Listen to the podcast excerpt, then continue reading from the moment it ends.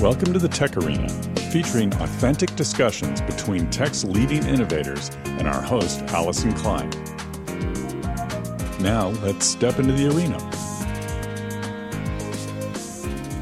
Welcome to the Tech Arena. My name's Allison Klein, and I am so excited about today's episode. We are delving into the world of edge, and I am delighted to introduce my guest, Cristina Rodriguez. She's Vice President and General Manager of the Wireless Access Network Division at Intel, and a friend of mine. Welcome to the program, Cristina. It's great to see you.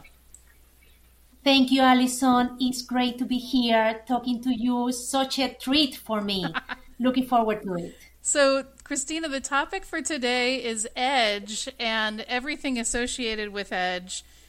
The Tech Arena has been trying to provide an update on edge computing, where we are as an industry, as well as are our definitions holding about what edge is really all about.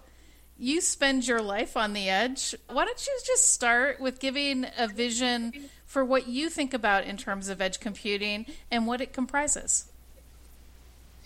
So, Allison, generally, edge refers to processing data as close as possible to the point of collection, where the data is being generated, to drive quicker, more efficient, both decision-making, but also action based on that data.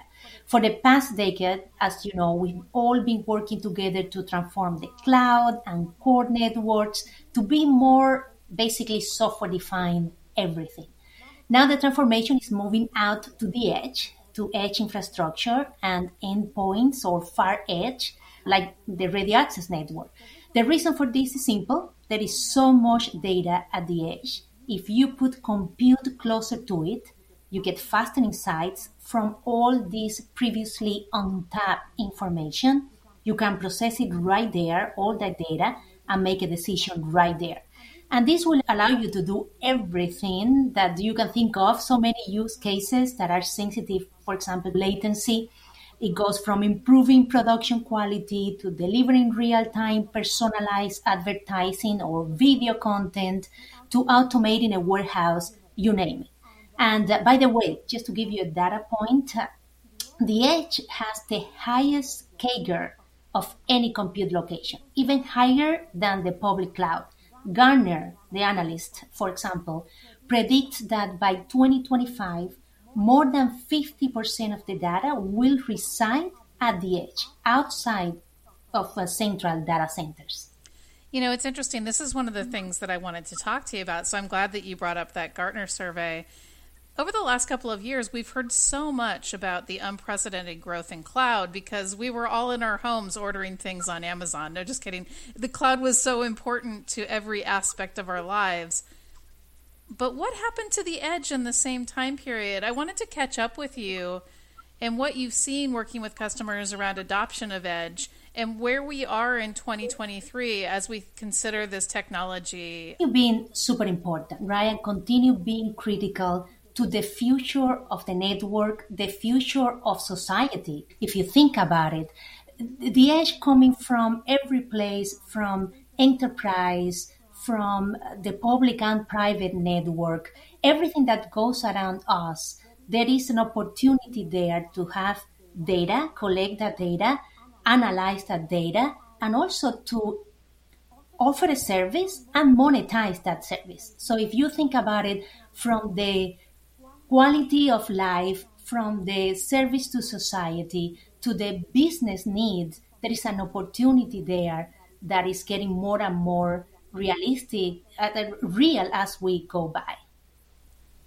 When you think about edge, it's very easy to start thinking about a time period that we're entering right now, which is Mobile World Congress season. This year, Mobile World Congress will be back in a big way. I know it has been held during the pandemic, but in a smaller capacity. What are you most excited to see what the industry is delivering around edge? And what do you think are the technologies that we'll be talking about at Mobile World as the industry unveils their innovations? Yeah, no, Mobile World Congress this year is going to be fantastic. And within that, the area very close to me, the virtualization of the RAN. I think we're going to hear a lot about it. And a few subtopics I'm going to say within that. 2023 in general is a very important year for VRAN. We have gone from trials, lab trials and field trials, to real deployment and real commercial deployments at a scale. And this is important for the public cloud, but it's also very important for the entire edge space. I think we're going to hear a lot about that. I think we're going to hear a lot about sustainability. How do we make those networks more efficient, less consumption of power? And how do we bring, for example, things like artificial intelligence into it? So just a tremendous amount of technology associated to the radio access network, the virtual radio access network. And we at Intel, we have several things, multiple things going on that are going to accelerate all this build up around the edge and the RAN and the network in general. And we're super excited about that. We have a few demos in our booth that would love to show it to you and to your listeners. So, Cristina, let's go back to VRAN for a second. This is an alphabet soup place in the industry like none other. You've got VRAN, you've got Open VRAN, you've got mobile edge computing. Help us make sense of the different technologies in this space and why VRAN is so important. You mentioned this, why it's so important for the cloud, why it's important for edge proliferation. Absolutely. And it's all related, right? All the different things, but they're all related. And at the center of it, there is the need for that technology that is going to enable everything, and that we believe that Intel plays such a big role within. If you take the edge and the capability to process, to collect and process data closer where to the data is generated. So that's one thing.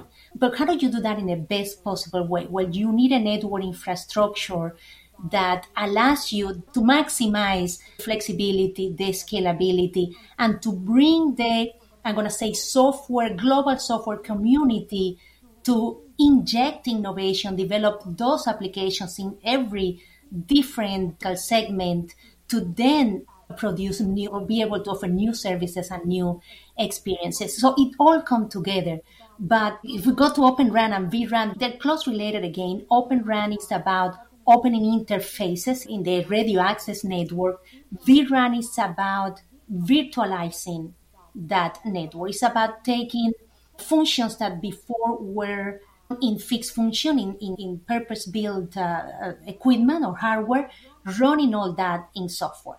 And when you do that, you now have a open common platform that the whole world understands, with a cloud architecture that allows you to just run that network. Hyperscalers have done for many years, very successful. Now you have all that infrastructure that allows you the flexibility, the scalability, innovation that exists can be unleashed in the world. So that is very important. When I think about different things that different parts of the industry talk about, like 5G network slicing, like fully distributed computing from edge to cloud based on cloud architectures, it seems like virtualizing the RAN is at the heart and at a foundational level of all of those things. Absolutely. When you're talking about being in deployments, what does that look like today, and where do you think it's going to go? You talked about the CAGR of Edge, but what's the CAGR of VRAN look like? Tremendous progress and tremendous momentum, I'm going to say, in the last couple of years. Right? We went from trials to deployment, commercial deployment, and then commercial deployment at a scale. I'll give you a few data points, and I think this is very telling. For example, we have, say, Verizon. Right here in the U.S., announced in December that they have now deployed more than 10,000 virtualized cell sites across the United States. And that officially marks the crossing the halfway point, the 20,000 that they want to do by 2025. So that's a tremendous accomplishment. You have DISH, for example, Greenfield. Mid-year last year, they launched the first cloud-native, Open RAN-based 5G network, And since then, they have expanded service to more than 120 cities across the country, offering 5G broadband services to over 20% of the U.S. population. You have, for example, Rakuten Mobile, the Japanese operator. They have been deploying for a while now both 4G and 5G, again, cloud native end-to-end network, and proving again that Open RAN is ready for a scale. I'll mention Vodafone and Telefonica in Europe. They have also deployed commercially virtualized Open RAN cell sites. So tremendous momentum. I think 2023 will see more of that. The industry is learning. It's been a process. This is not something that we knew that was going to happen overnight, but the industry is learning. We are being very good about sharing and collaborating and sharing experience across the entire industry and ecosystem. So I think we'll continue seeing the acceleration of the virtualization of RAN. When you think about the impetus for moving, obviously, anytime you move from a siloed proprietary technology to something that's open, there's going to be a play of cost savings involved. The move to cloud native and the move to a cloud-based architecture obviously has some benefit from workload oversight and automated provisioning of services in the RAN. What else is at play here in terms of the benefits from a provider perspective to move to vRAN technology? That's a very good point, Alison. Very good point, because multiple things that we get with the cloud-native approach and the virtualization of the network. Number one, there is the CapEx, right? And the economy of scale that you get when you are using a server-based equipment. Right? So that's that. But then you also have the OPEX aspect of it. And you mentioned that. How much do you save in operation? How much you're capable of saving in operation when you have, for example, the ability to do software upgrades much more easier. You have the ability to have people, a bigger pool of developers and skill sets that can come to that network and offer new applications. You have things, for example, such as power efficiency and power management. I will mention again the couple of things that we're doing in that area. Some of them we're going to show it in the Mobile World Congress this year in Barcelona.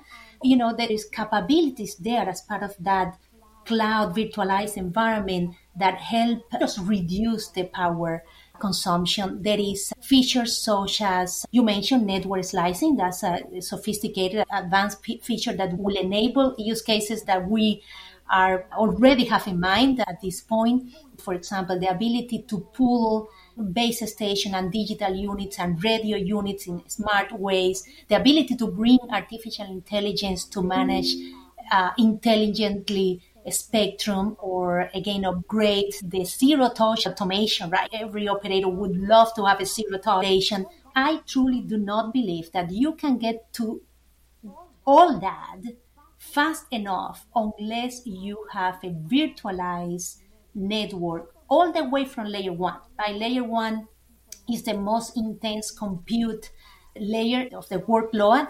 And if you get all the way down to the layer where virtualized end to end, I think that's the way that we get there faster and with a more number of requirements met.